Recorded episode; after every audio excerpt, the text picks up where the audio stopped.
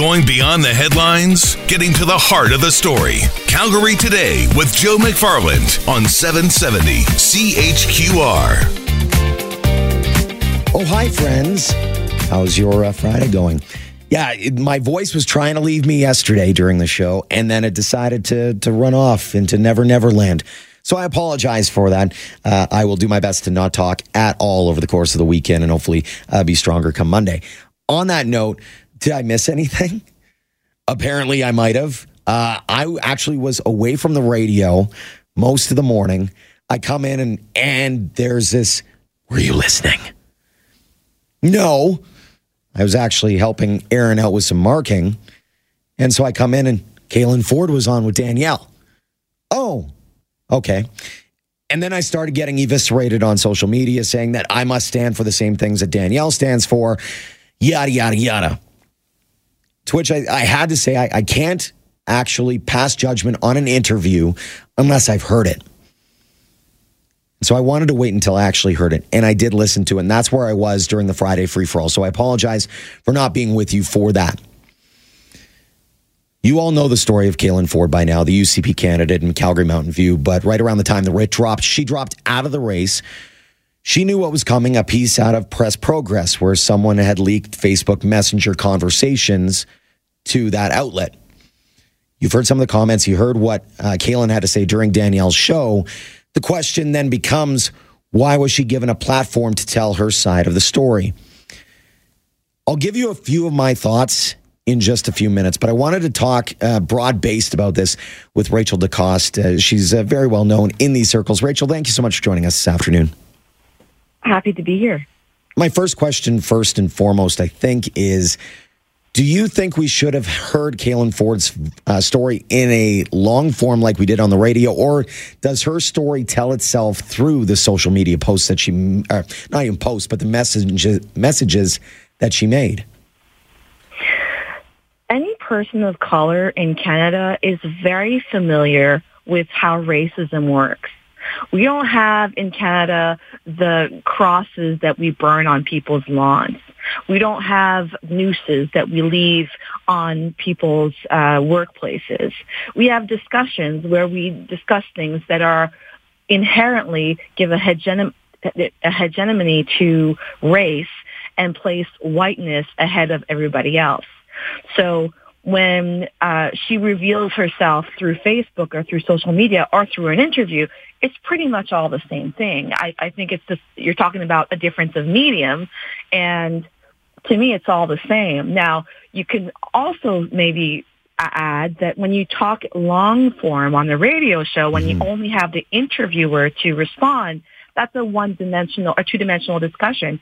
When you expose it on social media, you get a lot of people who can respond or ask questions and maybe have a wider breadth of questions to choose from. Is it important to have someone, whether it's of different color, different background, uh, different different sexuality, whatever the case may be, whenever that issue is brought up, to be able to understand both sides of it, so that you do have that contextual conversation rather than uh, what happened today? There is no doubt in any situation that having diversity at the table brings a better discussion. So if you had an all-white jury deciding on whether somebody is guilty, some, you, you usually have a different result than you have a, if you had different people in a jury that's discussing something.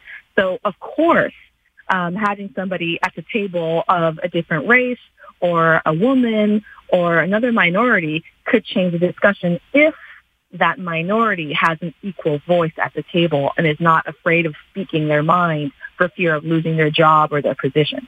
Is there anything that Caylan could have said or would have said that would have allowed her to, I don't want to say eviscerate herself from the comments or the, the messages that were brought up, but um, make her more believable, I guess, if that's the, the right term? Or is there anything that would allow her to maybe um, clear her name, I guess? I think she's already spoken her mind and been very, very clear uh, that she's worried about um, racial, um, about white people being outnumbered. And she feels like a certain group might be the people that will outnumber the white people faster. Um, I want to just add that uh, North America or Canada, as we know it, used to be an Aboriginal majority society. And white people did outnumber Aboriginals. So that, that's already happened. So if people of color became the, the majority again, it would be a reset to what it was originally.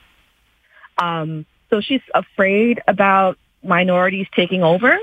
Um, and she was very clear about that. I don't know how she can undo that. Maybe that anxiety um, is accentuated by a religious um, fear, I don't know how you can come back from that. You pretty much was you were very clear. One of the things that I take away from it all the time is you have to own what you say on social media, whether or not you think it was taken out of context or not. Your context is going to be different from somebody else's. And if somebody, if you think somebody's taking it out of context, then you have to own that. Do you get the feeling that she owns it at all? From the little I seen and read, I haven't heard the whole interview. It feels like she is non-apologetic about it. Um, I will commend her for being brutally honest about how she feels. It's a lot easier for people of color and minorities to point out discrimination and racism when it's laid out for us. It's a lot harder when we pretend like, oh, I misspoke. You know, my assistant tweeted it wasn't me or other excuses that we hear over and over again. Um, so that's my answer. Mm. In terms of next steps, uh, what would you say as far as um, this discussion and, and where do we go from here? Because that that seems to be the polarizing part of it is that you have some who are saying, "Hey, it's great to have that context to which she she alluded to." At the same time, there are those who are saying we need to. Uh, there there are those who are saying we need to fire Danielle Smith for having her on the radio. Period. Um, it, how do we can, how do we make this conversation uh, more wholesome? I guess. I don't I don't begrudge any media for giving, for airing um, people who have unpopular views publicly. I think it's an important discussion that, frankly, Canada is uh, far behind. Having lived four years in Washington, D.C., um, we are far behind in having those difficult dis- discussions or courageous discussions about race in our country. So I don't fault anybody for giving her airtime. What I would fault them for is for when she expresses stuff that should be, holes should be poked in that nobody said anything. Um, and it's funny, I, I Danielle Smith, I, because I live in Ontario, I haven't heard her name uh, mm-hmm. often since she ran for office. But in 2012, she had several candidates in her Wild Rose team say something that was incredibly unpopular and discriminatory towards gays or people of color. And what, and so that's not new. Mm-hmm. But when we see that kind of prejudice, we have to call it out. That's how we show that we are more inclusive, how we are more intelligent, how we are Canadian, frankly. And what I would fault her is back then when somebody said something about, I, as a white guy, I can represent all my constituents, but the, my opponent, who's a person of color, he can only represent his own um, ethnic group. That's what he said. And she did not rush to bump him off his ticket. And I think that's what really hurts as a Canadian born and raised in this country that's supposed to be about justice and fairness and equality and charter rights is that when somebody says something that's clearly discriminatory, that it's met with silence, that it's not challenged right then and there. And I think that was uh, what Danielle Smith did in 2012 when she ran. She did that at the interview uh, recently. And that's what really shows that we have a big problem that we need to discuss. So mm-hmm. when you hear something, when you see something, if you are a moral person, you have to call it out right then and there. Agreed. Rachel, I do appreciate the time this afternoon. Thank you so much. Thank you.